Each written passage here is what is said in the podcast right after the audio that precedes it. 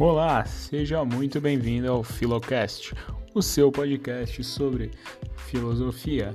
Aqui quem vos fala é Eduardo Sortea, diretamente da cidade de Gaspar, Santa Catarina, e sejam todos muito bem-vindos.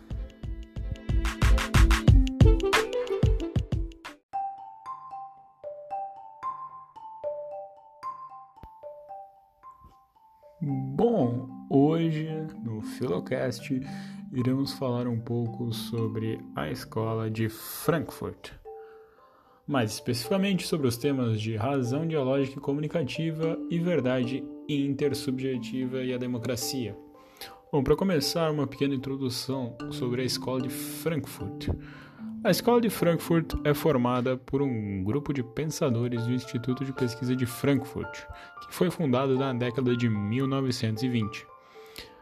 Faziam parte dessa escola vários pensadores, dentre eles Theodor Adorno, Jürgen Habermas, Max Horkheimer, Friedrich Pollock, entre alguns outros. Todos eles tinham uma preocupação em comum que era estudar os aspectos variados da vida e do convívio social. Esses mesmos fizeram alguns estudos sobre economia e psicologia da história e da antropologia. Uh, os pensadores dessa história, dessa história não, os pensadores dessa escola tiveram as ideias fundamentais pautadas em cima de teorias de Marx e Freud, mas também em cima de pensamentos de Hegel, Weber e Kant.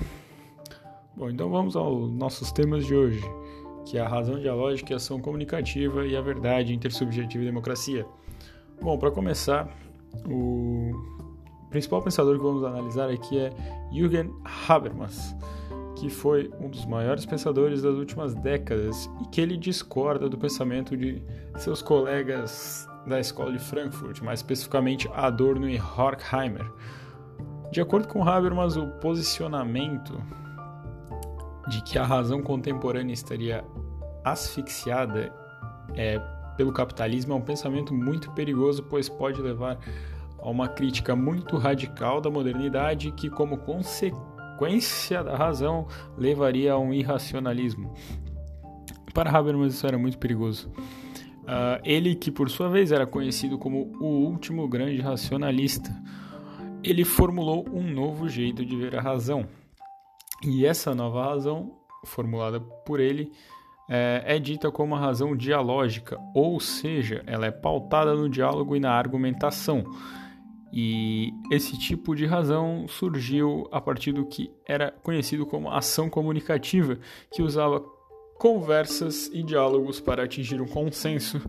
Uh, e a partir desse pensamento, Habermas é, vê a verdade como algo que se modifica também devido a essa nova percepção da razão. Então ele fala sobre o entendimento da verdade como um fruto da ação comunicativa. Sendo assim, a verdade se torna intersubjetiva. Em outras palavras, é uma verdade entre diversos sujeitos que se origina através do diálogo e de um consenso dos mesmos.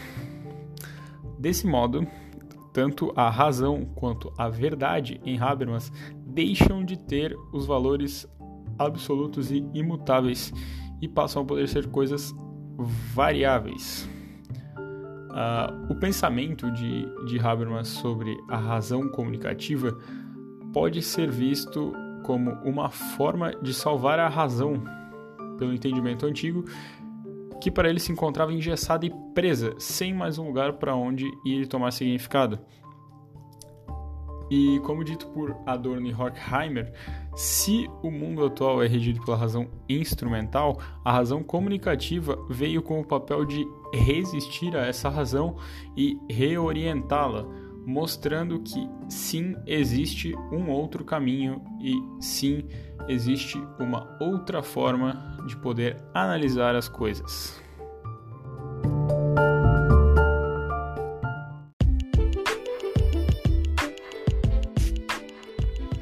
Bom, pessoal, o episódio de hoje vai ficando por aqui. Agradeço a audiência e até mais.